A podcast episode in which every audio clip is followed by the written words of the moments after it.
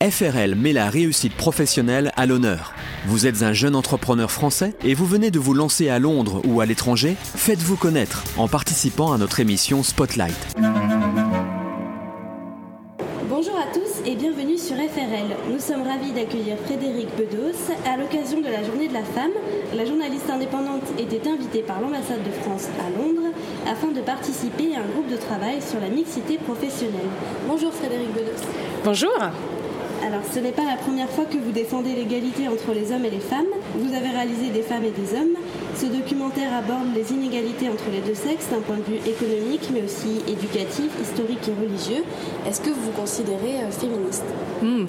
Alors, euh, le terme féministe est un terme qui a été euh, très connoté au fil du temps. Donc, je sais qu'aujourd'hui, il y a plein de, femmes qui veulent pas qu'on leur mette cette étiquette-là. il se trouve que dans mon film Des femmes et des hommes, on donne une définition de ce que nous, nous pensons être le féminisme, c'est finalement tout faire pour que les femmes soient traitées comme des êtres humains à part entière. Alors, euh, selon cette définition, eh bien, on se rend compte que que l'on soit un homme comme une femme, on se doit d'être féministe. Donc moi, selon cette définition, je me, je me considère totalement féministe. Et donc, dans ce film, vous, vous interrogez de nombreuses euh, intervenantes internationales spécialisées. C'est important pour vous de donner la parole aux femmes? C'est important de donner la parole aux femmes, mais surtout, ce qui était important euh, de mon point de vue, c'était de donner la parole à des femmes brillantes intelligentes, expertes dans leur domaine et qui donc pouvaient éclairer le sujet d'une manière euh, de d'habitude. Je veux dire, il faut qu'on comprenne qu'on n'est pas en train de parler de qui fait la vaisselle. Hein. C'est quand même juste un sujet immense, complexe euh, et finalement global. Euh, il me semble qu'on est 52% de la population mondiale. Donc du coup,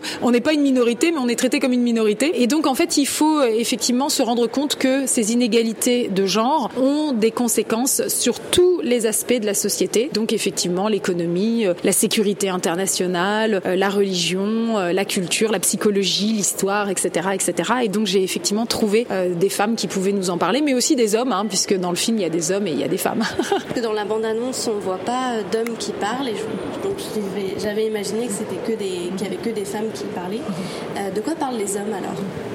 Bah, en fait, tout dépend euh, de quel domaine, euh, dans quel domaine ils sont. Quoi. Par exemple, il y a un psychologue euh, qui a la parole à un moment, il y a un diplomate afghan, il y a une personne qui dit, enfin, le, qui était l'ancien président de Médecins du Monde, qui nous parle de la précarité spécifique aux femmes. Donc voilà, à chaque fois, c'est des domaines différents d'expertise. Et donc, ça veut dire que j'interviewe pas forcément en tant que militant ou activiste. J'interviewe en tant qu'expert selon sur un domaine et qui, du coup, peut nous éclairer sur des faits. En fait, il faut se dire qu'au fil du temps, l'égalité entre les hommes et les femmes, tout ce qui a trait au sexisme, au féminisme, a été chargé, connoté euh, et finalement pollué par des idéologies. Ce qui finalement a attisé la guerre des sexes, qui a ajouté de l'huile sur le feu, alors que euh, finalement euh, le sujet c'est de c'est un sujet de justice sociale, de paix.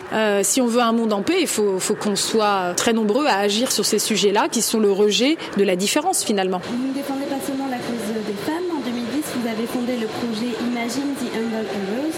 Donc c'est plus de 32 films qui braquent projecteurs sur l'égalité entre les hommes et les femmes, la biodiversité ou encore des héros qui portent secours à des enfants inadoptables. Euh, d'où vous Alors l'idée de faire le portrait euh, de ce que j'appelle donc les humble heroes euh, du monde entier, ces hommes, ces femmes qui font des choses exceptionnelles au service d'un monde meilleur, elle m'est venue de mon histoire de famille, en fait de mon enfance, parce que j'ai eu la chance d'être sauvée par un couple formidable, des gens tout simples, mais qui ont adopté une vingtaine d'enfants du monde entier, que des enfants considérés comme étant inadoptables, donc des enfants bah, dont la société avait décidé que c'était déjà foutu pour eux. Eh bien, nous arrivions donc de tous les continents avec tout type de blessures, des enfants traumatisés, des enfants très lourdement handicapés, etc. Et, il a fallu apprendre à s'aimer pour pouvoir être relevé et avoir euh, une nouvelle chance, un, destin. Et donc d'un coup, je me suis dit, mais des gens comme mes parents, ce sont des héros, des héros de l'ombre dont personne ne parle, des héros humbles parce qu'ils n'ont pas fait ça pour la gloire.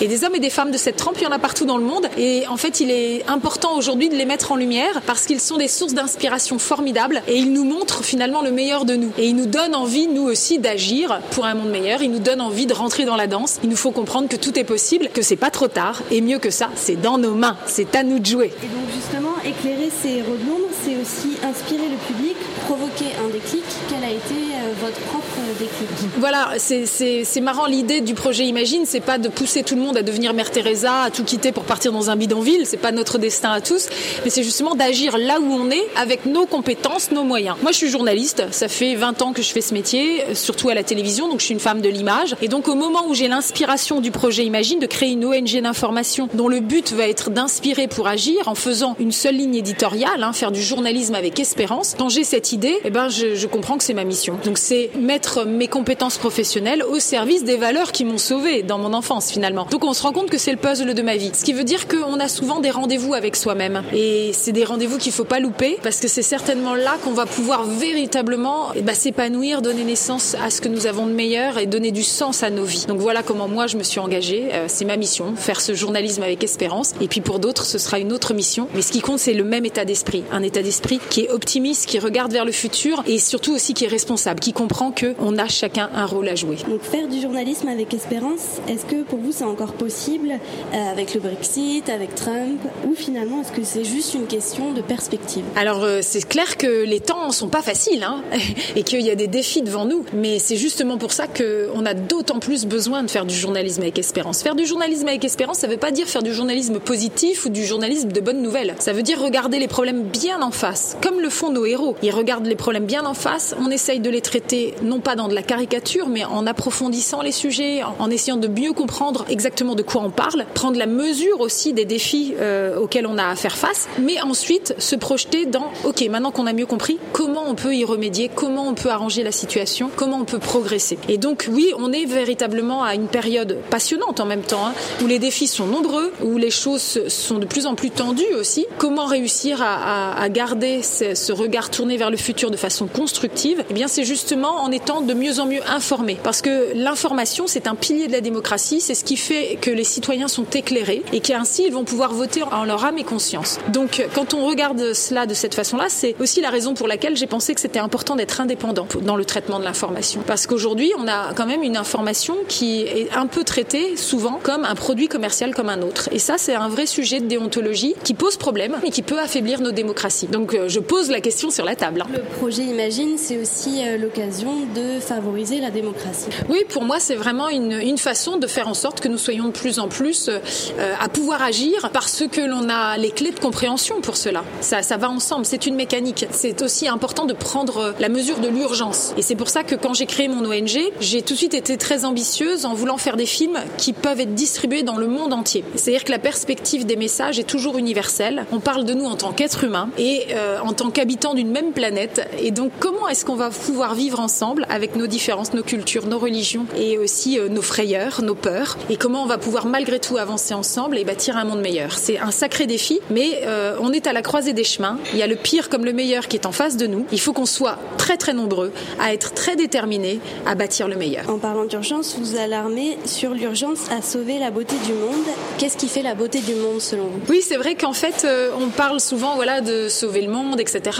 Et en fait, je pense que le monde de toute façon survivra. La question, c'est dans quel état. Et donc là où il y a véritablement urgence et où c'est maintenant que ça se joue, c'est si on veut que le monde reste beau. Donc la beauté du monde, c'est oui, c'est demain. Si on veut qu'il y ait encore des forêts, des animaux sauvages et qu'on soit pas tous en train de se foutre sur la tronche, bah, c'est maintenant que ça se prépare, quoi. Et, et donc prendre conscience de cette urgence-là, bah, il y a intérêt d'utiliser le grand grand micro pour euh, le faire comprendre au plus grand nombre et que chacun essaye de faire sa part. C'est véritablement ça le défi. Si chacun se lève euh, tous les matins en se disant j'ai envie de donner le meilleur de moi-même, de facto le monde change. Et ça ne peut se faire que comme ça. Chaque personne à la fois. Et c'est beau que ce soit comme ça, parce que n'attendons pas un messie, n'attendons pas un homme pro politique providentiel, etc. C'est à nous de jouer.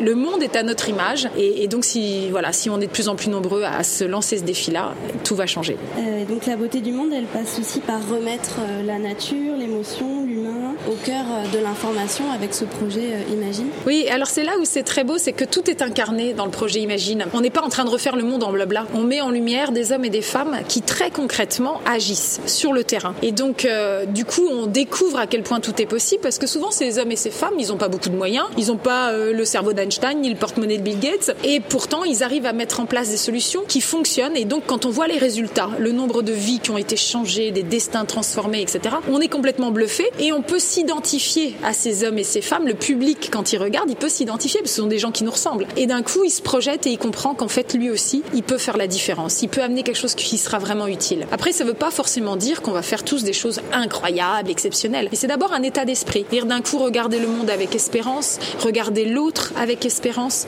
euh, commencer à se respect et surtout, ben, c'est vrai, c'est aussi un message d'amour. C'est-à-dire, il va falloir qu'on apprenne à s'aimer. C'est-à-dire qu'on nous parle souvent de bâtir une société de tolérance, mais moi, je dis que ça, c'est pas le Graal, c'est une première marche. Mais la vérité, qui rêve d'être toléré? Il me semble qu'on rêve tous d'être aimés. Et moi, quand j'y pense, dans ma famille, si mes parents adoptifs s'étaient contentés de nous tolérer sous leur toit, on n'aurait pas été sauvés. C'est parce qu'ils ont été jusqu'à nous aimer. Et donc, il va falloir qu'on apprenne à s'aimer si on veut vivre comme une grande famille humaine. Ce que j'ai eu la chance de vivre dans ma famille. Comment euh, vous êtes arrivé trouver tous ces héros Alors, tous ces héros, ce qui est extra, c'est qu'en fait, ils me sont dénoncés. C'est-à-dire que quand je me suis lancée dans l'aventure, j'avais repéré une quinzaine, une vingtaine de héros potentiels. Mais dès que j'ai commencé à mettre en ligne les premiers films, eh bien, le public a compris tout de suite le principe. Et du coup, dans le monde entier, on m'écrit sur le site, euh, leprojetimagine.com, euh, voilà, sur les réseaux sociaux, etc. Et on me dit, est-ce que vous connaissez telle personne qui fait quelque chose de formidable dans tel endroit du monde, etc. Et comme ça, bah, j'ai euh, des listes incroyables de héros potentiels. Euh, et donc, euh, voilà, c'est très facile à trouver, surtout qu'il y en a beaucoup. C'est ça qui est scandaleux. On n'en entend jamais parler, alors qu'ils sont très nombreux et qui sont vraiment, vraiment formidables. Quelle est l'histoire qui vous a le plus touché parmi ces histoires? Alors j'ai pas forcément de préférence parce que je suis quelqu'un de curieux et, je trouve que tout est extraordinaire. Et en plus de ça, je vois le fil rouge, euh, ce qui, ce qui relie toutes ces personnes. Ce sont des personnes qui sont toutes dans le dépassement de soi, mais pas pour soi. Et c'est ça exactement que je mets en lumière. Donc toutes des personnes qui sont tournées vers l'autre, qui sont tournées vers la défense de la vie, on va dire, hein, parce que la défense du vivant, que ce soit pour défendre les animaux, les espèces animales en voie de disparition, que ce soit pour défendre des enfants dans la grande pauvreté, que ce soit pour défendre les droits de personnes handicapées, etc. Donc il y a vraiment cette humanité qui jaillit des cœurs euh, et qui jaillit aussi bah, de l'action très concrète de la sueur, quoi. Et, et, et donc ça m'épate toujours. C'est surtout ça que je vois. Après, ce que je trouve extra, c'est que chaque héros a une personnalité différente, agit de façon différente sur une cause différente, et donc du coup, euh, eh bien, il y aura des personnes du public qui seront plus touchées par tel profil, tel portrait, et donc il y en a pour, il y en a pour tous les goûts. Et surtout, ce que je me dis, c'est que chacun trouvera le déclic, euh, l'histoire qui à un moment va éveiller en lui cette envie vraiment d'entrer dans la danse. Parce que le but de l'ONG, c'est véritablement de faire émerger un grand mouvement d'action. C'est-à-dire que le but, c'est pas de faire des films. Ça, c'est le moyen pour nous de toucher des millions et des millions de gens à travers le monde avec ce message qui est très contagieux. Et après, les gens se lèvent. Et ils se lèvent de façon isolée, mais ils se lèvent aussi de façon collective. Aujourd'hui, le projet Imagine est dans les écoles avec des programmes d'accompagnement tout au long de l'année pour les élèves. Il est dans les entreprises avec des programmes d'accompagnement au sein des RH, des ressources humaines. Il est dans les prisons parce que les prisonniers regardent la télé du soir au matin. Ce qui veut dire qu'ils regardent des serial killer de la violence du soir au matin avant de ressortir, parce que les prisonniers finissent toujours par ressortir.